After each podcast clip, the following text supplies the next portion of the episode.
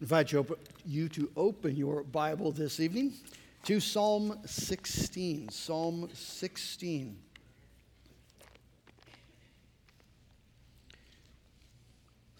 Psalm sixteen has the title, A Miktam of David.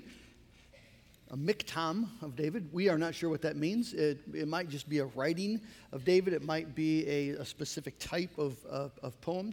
Uh, but we're just going to focus on what he actually wrote and uh, find that this is uh, just a tremendous psalm of, um, of praise as David uh, lives out and applies his uh, faith in God. Let's give our attention to Psalm sixteen, the Psalm of David. Preserve me, O God, for in you I take refuge. I say to the Lord, you are my Lord. I have no good apart from you. As for the saints in the land, they are the excellent ones in whom is all my delight. The sorrows of those who run after another god shall multiply. Their drink offerings of blood I will not pour out or take their names on my lips. The Lord is my chosen portion and my cup. You hold my lot. The lines have fallen for me in pleasant places. Indeed, I have a beautiful inheritance. I bless the Lord who gives me counsel. In the night also my heart instructs me. I have set the Lord always before me. Because he is at my right hand, I shall not be shaken. Therefore my heart is glad and my whole being rejoices. My flesh also dwells secure, for you will not abandon my soul to Sheol or let your Holy One see corruption. You make known to me the path of life. In your presence there is fullness of joy. At your right hand are pleasures forevermore. Let's ask the Lord to bless his word. Father in heaven, we thank you for the rain today. And we ask, Lord, for your showers of blessing tonight, too, as the rain falls to the earth and does not return after, except having accomplished the task for which it was sent. Lord, we thank you that your word, as it falls, uh, does not return to you void, but that you have a purpose tonight to lead us and guide us in truth, to show us who you are, and what living by faith looks like. And so, oh God, give us then ears to hear from you, our Lord and Savior. We pray it in Jesus' name. Amen.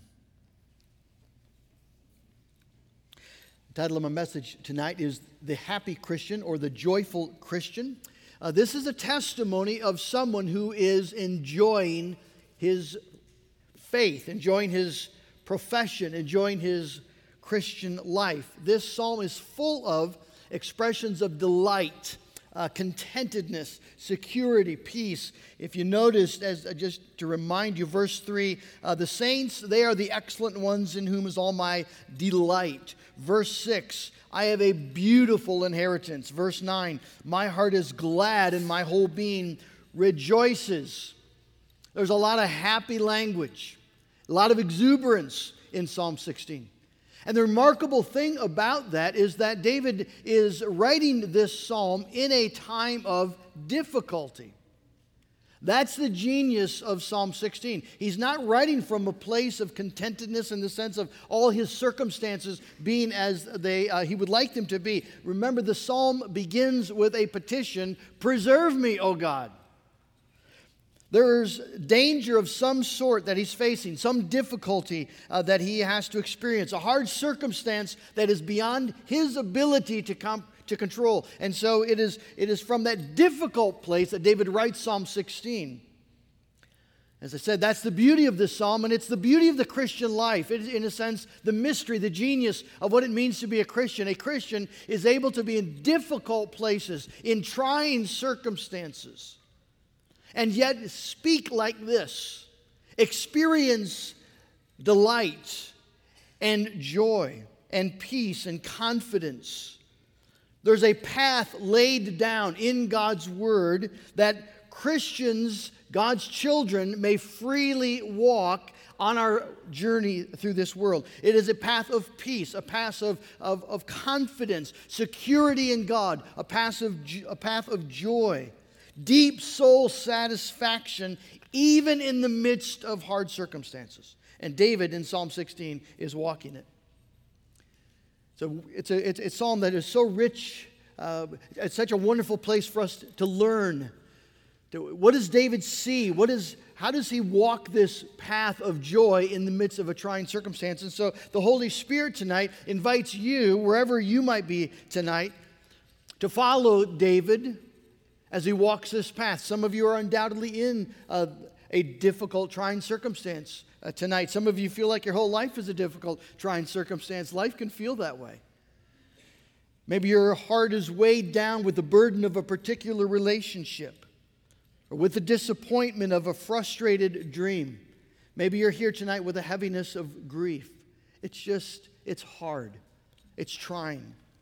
Maybe some of you experience just sort of an ongoing, the oppression of certain fears, things that you are afraid of losing, things that you are afraid of experiencing. You can't really maybe even bear to, to listen to the news anymore because it, it seems like the world is sort of crumbling down around you, and you're afraid.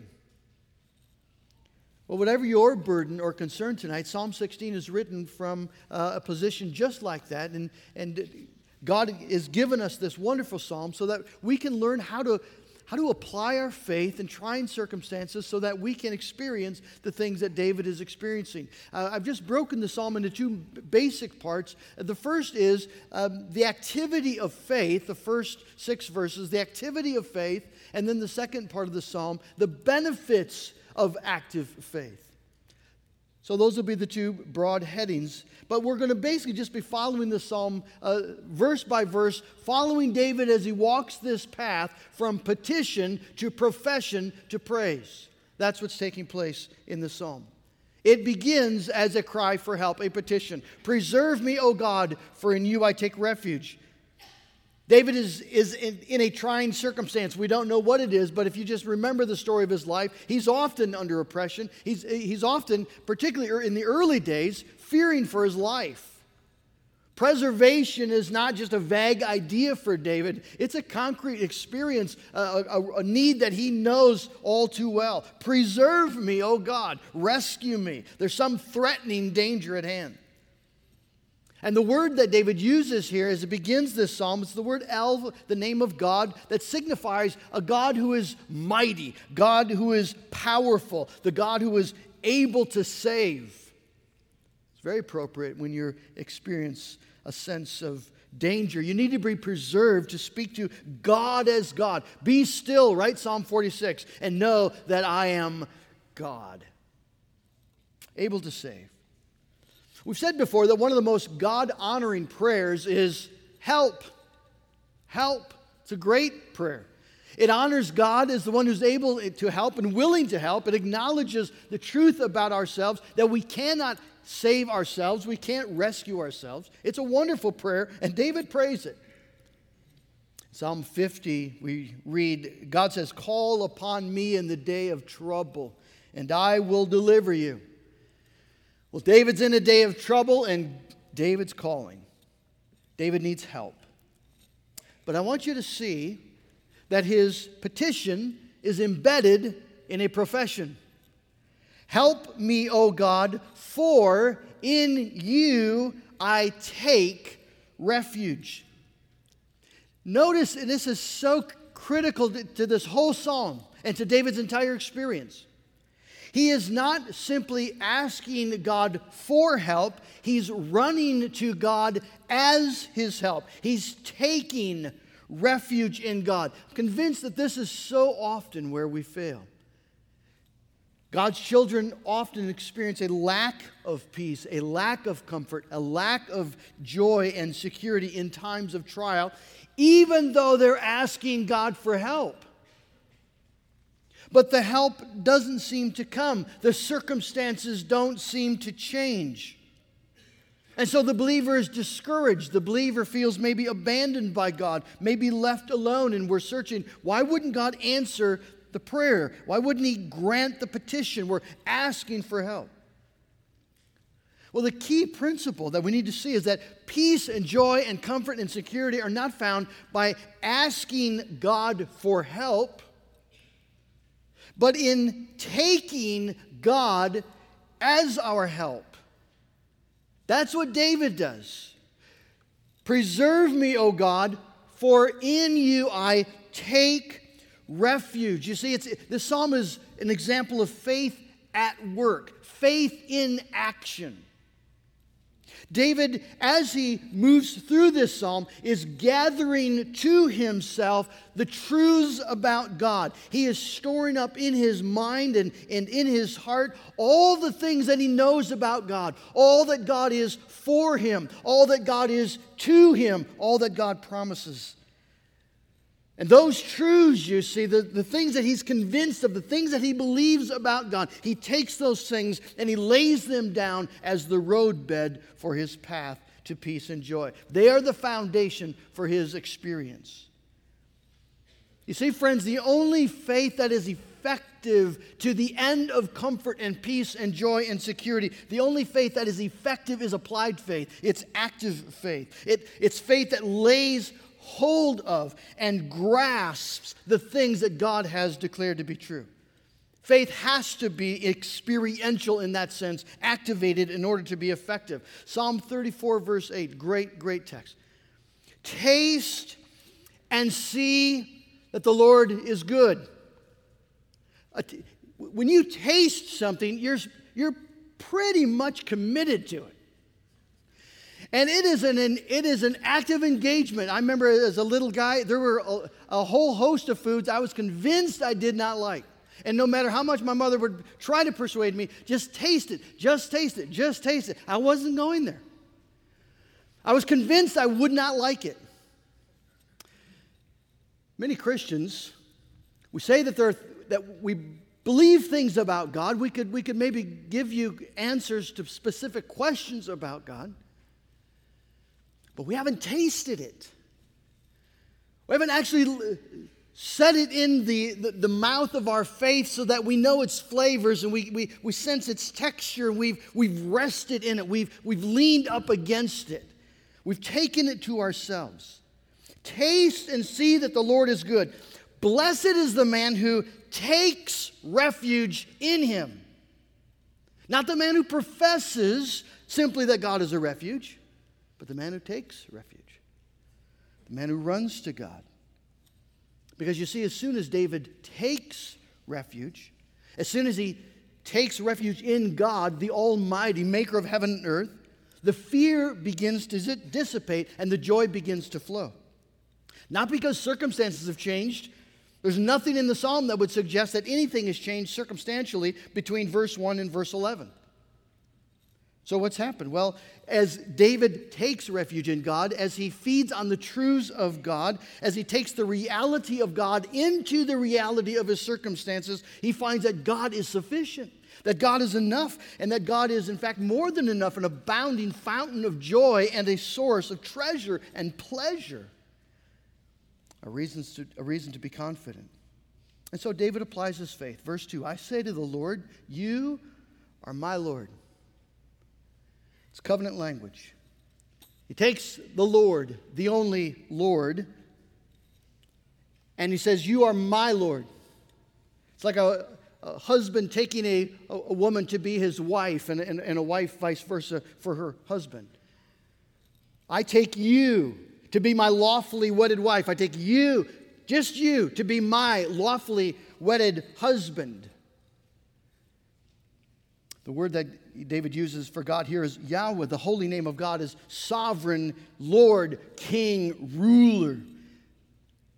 He says to God, I take you, the Lord, as my Lord, in all your sovereign goodness and might, in all your dominion and authority. You are my Lord. You're the one whom I serve. You're the one who rules over my life. You're the one who ordains all my days. You're the giver of all good gifts. You're the one who sustains me in trial. You are my Lord. I have no good apart from you. That is a fantastic statement. Think of all the good things in life. There are so many good things. relationships, meaningful work, times of rest, good literature, right? Isn't it just a joy to read a good book, good music? So many good things, and yet David says, I have no good apart from you. That God, the Lord, is my supreme good, and all the other good things of life are good only as they come from God and redound to God. You are my Lord, I have no good apart from you. Did you see already here in verse two how David's mind, the horizon of his mind, is filling up with the reality of God? David is, as he's thinking about God and feeding on the truth of God, his, his petition is immediately shifting to a profession, laying hold of God in faith.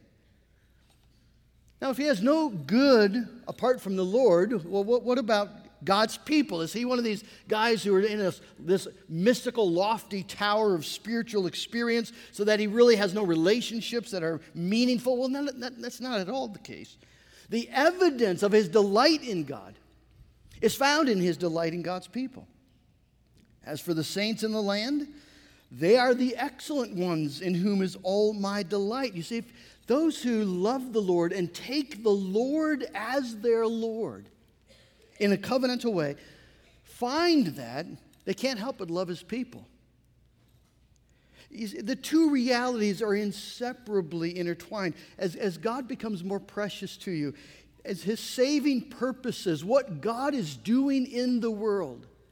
We read about what ISIS is doing in the world. We read about what Planned Parenthood is doing in the world. We read about what this political party or that political party is doing, or what that nation is doing, what that, what that potentate, what that ruler is doing. What is God doing? Do you delight, do you delight in what God is doing as, as God gathers his people and builds his church? You see, the, the purposes of God and the people of God will become more and more a delight to you. This is, this is the kingdom that cannot be shaken. Do you delight in the people of God? Well, if you, the more you love the Lord, the more you will. His children will be your delight. A good question to ask yourself, just honestly, is who do I like to hang out with? Who do I prefer? What crowd do I identify most naturally and enjoyably with? Is it the business crowd? You, you like that the best, the most? You like getting together with, with people and talking about the business world? Maybe it's the party crowd. Maybe that's the crowd you enjoy. Or the music and arts crowd. That has a nice sophisticated feel. Or the political crowd. You can feel smart and self-righteous. Maybe the sports crowd is your crowd. You like being able to snap off the stats and to name the names. What fellowship do you delight in? What, what conversations do you most enjoy? What social gatherings do you most prefer? It's become fashionable the last few years for Christians to openly profess that they, they love Jesus, but they're, they're not crazy about the church. They believe in Jesus, but they're really just sour on organized religion, what they call it. They prefer to spend their time with, with unbelievers. They endure the church, but they enjoy the world. Well, friends, you can take it from Psalm sixteen that that if someone's profession, it's a false profession. Or better, you could say it's an accurate profession of a false faith. David would know nothing about someone who says, I love God, but I'm not really crazy about his people. I love Jesus, I just don't like his wife. I love to spend time with the Lord, but it, just gathering with his, with, his, with his people leaves me cold. No, I, he delights in God's people. Can't help it. As he loves his Lord. And his, you see, his love for the Lord and his love for the, for the people of God and the purposes of God at work. I mean, do you realize we get front row seats to see what God is doing in the lives of our fellow brothers and sisters when we gather together and talk together and pray together and engage in God's uh, kingdom tasks together? We get front row seats to see the miracles that God is working in our lives. And because, you see, David loves the Lord, he loves God's people, he has no taste whatsoever for the idolatries of this world. The sorrows of those who run after other gods shall multiply. Their drink offerings I will not pour out or take their name on my lips. Just, I'm not going there. I'm not going to participate in this world's pursuit of all of its false gods. And we have just as many today, and they're just as gross, and they're just as fruitless. They all lead to the same thing, multiplied sorrows. And David says, I'm not going to, I'm not going to get involved in that. The Lord's my Lord, his people are my people, and God is my chosen portion and my cup. Verse five and six, the Lord is my chosen portion and my cup. You hold my lot. The lines have fallen for me in pleasant places. Indeed, I have a beautiful inheritance. If you notice in your English Bible, Psalm sixteen is made up of seven paragraphs, seven strophes, and this is the middle one. It, it contains the core kernel, in a sense, the, the, the core activity of faith. To choose the Lord as your portion and your cup. Faith isn't just believing in Jesus, believing in God. The devil believes in Jesus. The devil believes in God. Faith is choosing the Lord as your portion, your cup. What does that mean? Well, when When Israel entered the land of Canaan, if you remember, they, they received the land as their inheritance. What God had promised to Abraham is now given to Abraham's children. And when they went into the land, the Lord explained how they were to divide the land up. Every tribe and every family received their portion. And boundary lines were drawn all through the land. So everyone had this, this portion of the inheritance. This is where they would live and make a living. They would dwell here. This would be just comp- become part of their, uh, their identity as a people. Well, the Levites, if you remember, didn't get a portion. All the other tribes got a portion of the inheritance. The Levites didn't get a portion. Why not? Was God punishing them? No. They were called specifically to serve as ministers in the house of the Lord, maybe the tab- either the tabernacle or later the temple. They were the servants of God, and so they were given certain cities and towns that they would dwell in, but the Lord was their portion. They had the privilege of, of coming near to God in his worship and leading the Israelites in, in worship. God was their inheritance. God was their portion. And David says, even though he's, he's not a Levite, he's a Levite at heart. You see, he's a worshiper. He's a priest. He, the Lord is my chosen portion. You could lay out before David all the choicest properties of Israel. You could lay before David all the treasures of this world. And, and David had tasted the treasures of this world. He knew what it was like. He was king. You can lay it all out there. And David says, I, I choose the Lord as my portion. This is where I will live. This is where I will dwell. This will become my identity. This is my treasure. This is my inheritance. The lines have fallen to me in pleasant places. It's the same word, the pleasant places, it, it, it, it's the same word later transferred, uh, translated as pleasures. The lines have fallen unto me in pleasures, in good, pleasant, pleasurable places, because God is my portion. God is my portion. Do you know what that means? Have you ever, have you ever sensed that in your heart? That really, that's when it when it all boils down, that's, that's all that matters? Because we're chasing after our portion here and our portion there. And this morning we read Martha, we, we talked about Martha and Mary and how she's anxious and troubled by many things. And yet there's one thing essential, one thing that's necessary. David says, I choose God as my portion. This is where I'm going to live. This is my inheritance. And, and he's beautiful. I have a beautiful inheritance, a, a delightful inheritance, a precious inheritance that nothing in this world can, can match. You see, friends, that, that's the secret to happiness. In hardships. That, that's the secret to soul satisfaction when you're in sore circumstances. To choose the Lord as your life, your portion, your cup. God will be your provision. God is your inheritance, and he's beautiful. He's beautiful. Plummer says in his commentary, in many things the righteous are wise, They put truth before error, eternity before time, saints before sinners, the spirit before the flesh. But the height of their wisdom is in preferring God. God's will to their own, God's favor above that of all creatures, and God himself to all the universe beside. That's faith in action.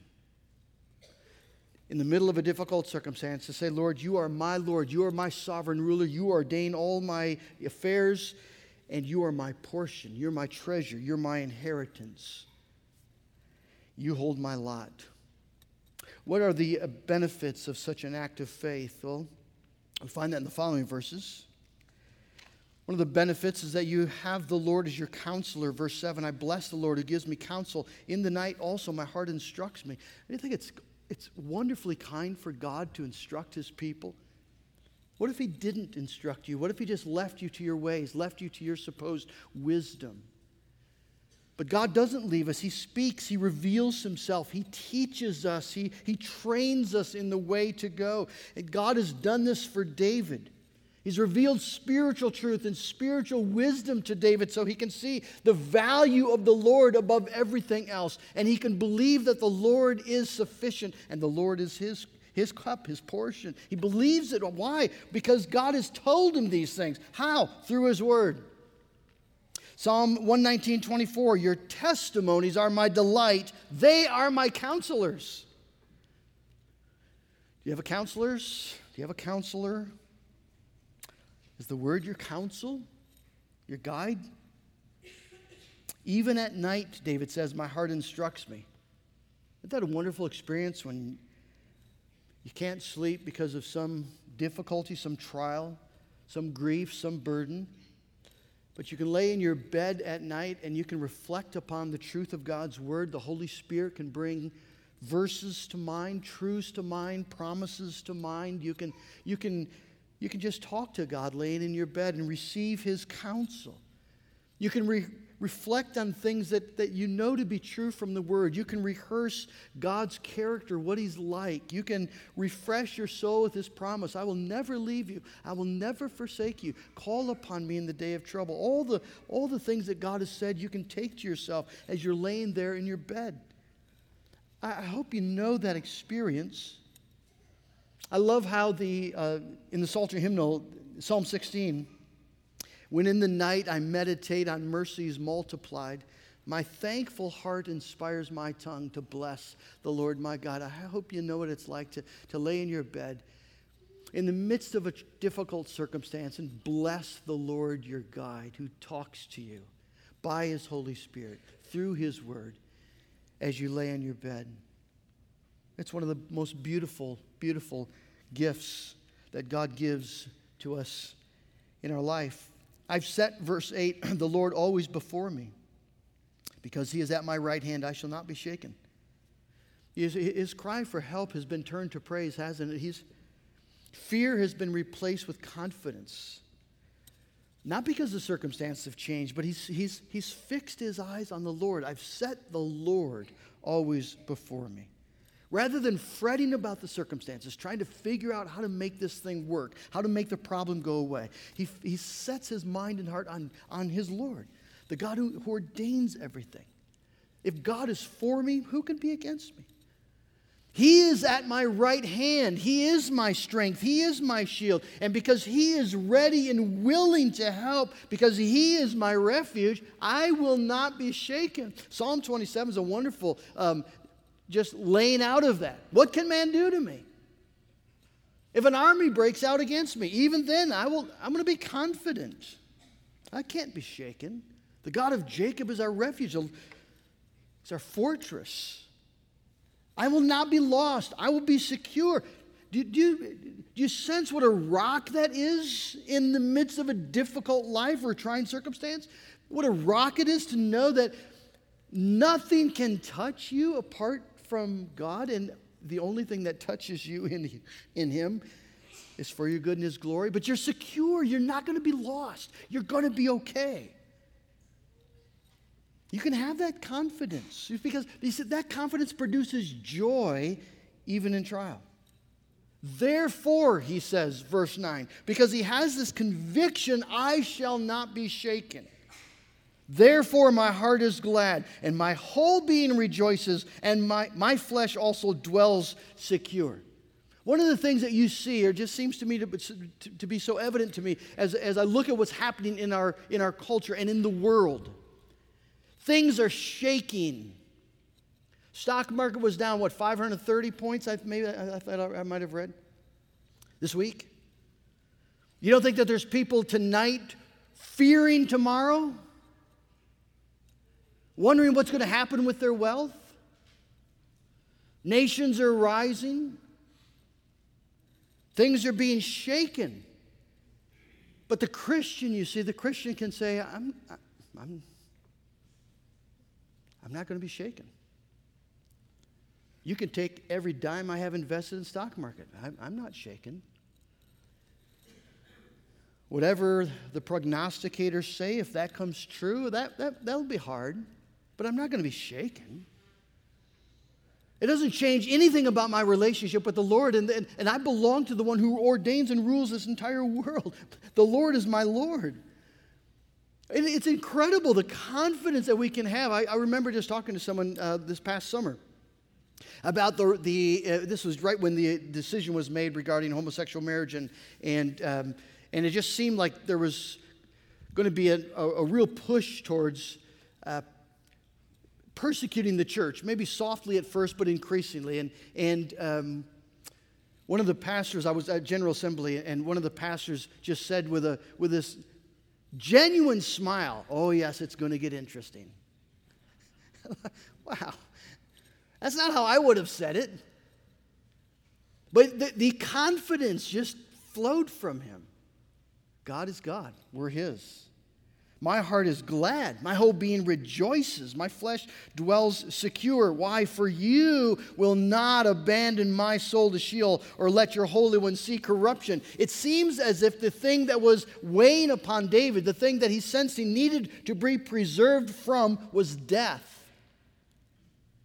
What do you do with death? Death is scary. We weren't made to die. Death feels like losing, losing everything. It feels like ultimate loss, ultimate condemnation. I don't know if there's a single person in this room tonight that would could honestly say, I have never experienced a fear of dying. It's possible. I hope. That'd be nice. But it's highly unlikely. We fear dying. And it's appointed unto every man once to die and then to face the judgment. How do you rejoice in the face of death? Well, by grasping the magnificent truth that God has conquered death for those who take refuge in Him. You will not abandon my soul to Sheol. You will not let your Holy One see corruption. David not only is not afraid of death, he has absolute con- confidence that he is going to live. You will make known to me the path of life. In your presence is fullness of joy. At your right hand are pleasures ever- forevermore. And David is saying, I expect to be there. I expect to taste that, to see that, to enjoy that. Death is no obstacle. Has it settled into your heart and mind that if you belong to Jesus Christ, if you are a child of God, there is an ocean of joy waiting you, an ocean of pleasures forevermore? It's just astonishing what God has done for us. It's absolutely astonishing. You, you, we deserve, we just, we deserve hell. That's, that's all we deserve. And yet God, for some reason, friends, has, has chosen to, to manifest and magnify the, the, just the magnificence of His mercy. How, how magnanimous His grace is and, and how abounding His love is. He's chosen to do that by giving you life forever. And, and not just life in the sense that you exist. He's chosen to give you fullness of joy, an ocean of joy. Not just peace and contentment. It's, it's not just being able to sit on the couch forever, right? In that sense that, that this is nice. It's ecstasy. It is, it is, it is joy overflowing, joy that, that feels too much to handle. Forever. That's what he promised. Fullness of joy. Our, our God doesn't just take little gifts and give them to you. He takes the most magnificent gifts and lavishes it upon you, pours it out on you. Fullness of joy in the presence of God forever. That is your inheritance. It is, it is yours in a way, Peter says, it cannot be taken away from you. It's being kept in heaven for you. And you are being guarded by the power of God through your faith for the inheritance. You are so ridiculously blessed, so unbelievably wealthy in Jesus. Words truly, absolutely fail to describe it. You see, and the, and the wonder of it all, the wonder of it all is that God has accomplished this gift for you at the price of his Son. It's through Jesus, the second person of the Trinity, the dearly beloved Son of God. I know you know the words, you know the story, but just, just try to be amazed at the price that was paid to give you this gift. Jesus did all that, accomplished that, died that, suffered that, so that the path of life can be opened for you. So that Jesus, you see, becomes the treasure. So in, in the New Testament, if you remember the book of Acts, Peter is preaching the very first Christian sermon. And he's telling the, the Jews that have gathered there for Passover, he's telling them about Jesus. And he quotes from Psalm sixteen. He quotes the last four verses of Psalm sixteen. And then he says to them, brothers, I can confidently assure you that David, the author of these words, died and was buried, and he's still there. His soul saw corruption. His tomb is with us to this day. So who's David talking about? That's the question. Who's he talking about? This Holy One who will not see decay. And Peter says he's talking about Jesus. Being therefore a prophet and knowing that God had sworn with an oath to him that he would set one of his descendants on his throne. Do you remember what God said to David? When God made this beautiful promise to David, I'm going to set one of your heirs on a throne, and it's going to be an everlasting throne, an everlasting kingdom. David knows that something big is coming. There's going to be an immortal king. And so Peter says, knowing this promise, David foresaw and spoke about the resurrection of the Christ, that he was not abandoned to Hades, nor did his flesh see corruption. This Jesus God raised up, and of that we are all witnesses. Life is broken into this world of death in Jesus. And in Jesus, the path of life has been made known to us. He is the path, isn't he? I am the way and the truth and the life. No man comes to the Father but by me, but every man that follows Jesus finds life, walks the path of life. Jesus laid that path down with his own body and blood, and no matter now how the devil might threaten, no matter how the flesh might fail, no matter how the world might mock, no matter if we are, as Paul says in Romans chapter eight, as sheep to be slaughtered, it doesn't matter. In Jesus, we are more than conquerors through him who loved us. Death has no hold on us. It doesn't. It really doesn't. You hear about these people who have near-death experiences, and they say afterwards, I, I'm just not afraid to die anymore. Friends, we have better than a near-death experience. We have a death experience in Jesus Christ, but he broke through death. He destroyed death. He came back from death, and he came now to be ours, and he's the first fruit of everlasting life. Because he lives forever, Paul says we will live with him forever. We have much, something much better, much more certain than a near-death experience. We have the absolute gospel truth that death has been destroyed in Jesus Christ. Jesus is the path of life. Jesus is the pleasures at the right hand of God. Do you know where Jesus is today?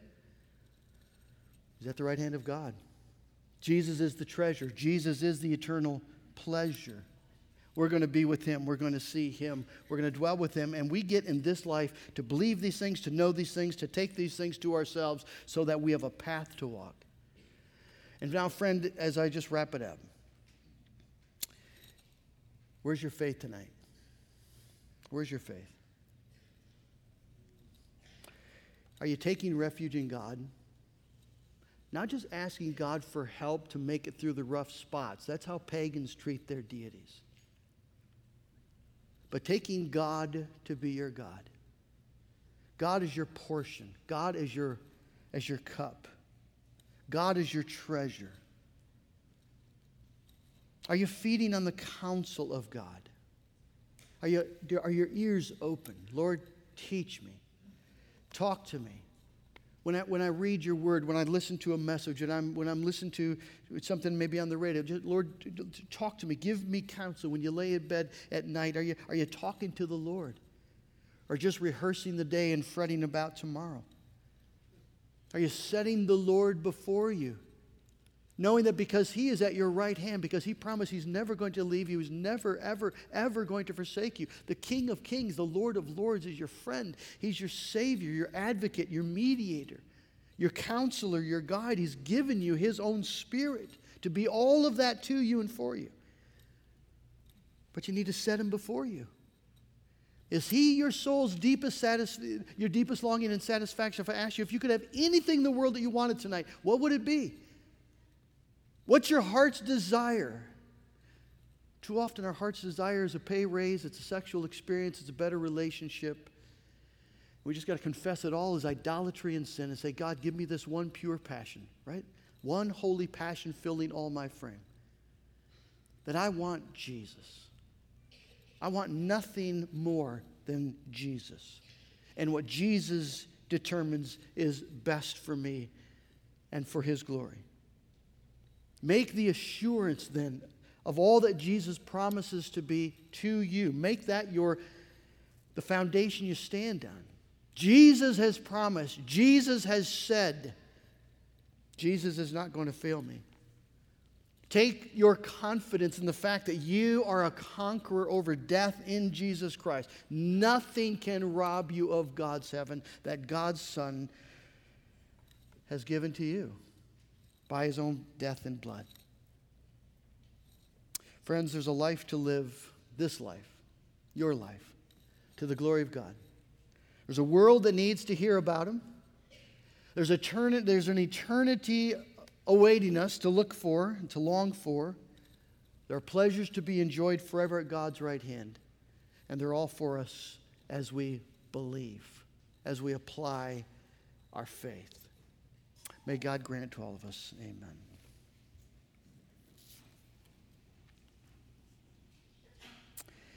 Father in heaven, we want to just confess before you tonight that too, too often, Lord, we are fretting and worrying and anxious, and we are not taking refuge in God. Father, you know every person here. You know the sin that so easily besets us. You know the worries we carry with us. You know the griefs that weigh us down.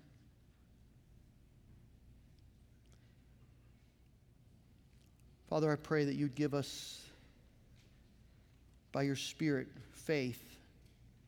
But Lord, we tonight want to commit ourselves to faith. That we will not simply ask you for help, but we, we will lay hold of the help that you've given with the arms of faith. And that we'll stop acting as though the nations control our destiny and other people determine our attitudes and our, our happiness. And we will we'll stop acting like we are just pawns in this vast universe. We are children of Jesus, children of the Father in Jesus. We are heirs of everlasting life. We have the living God as our Savior and Lord and friend and advocate, our counselor and guide. Oh, Lord Jesus, I, I pray that you'd give us then the courage to believe. And as we believe, as Paul writes in Romans, may the God of all hope fill us with joy and peace in believing. In believing. Lord, make us happy, joyful, confident Christians as we look for our inheritance that will never spot or spoil, as we trust you to keep us for it. Make us happy Christians. In Jesus' name, amen.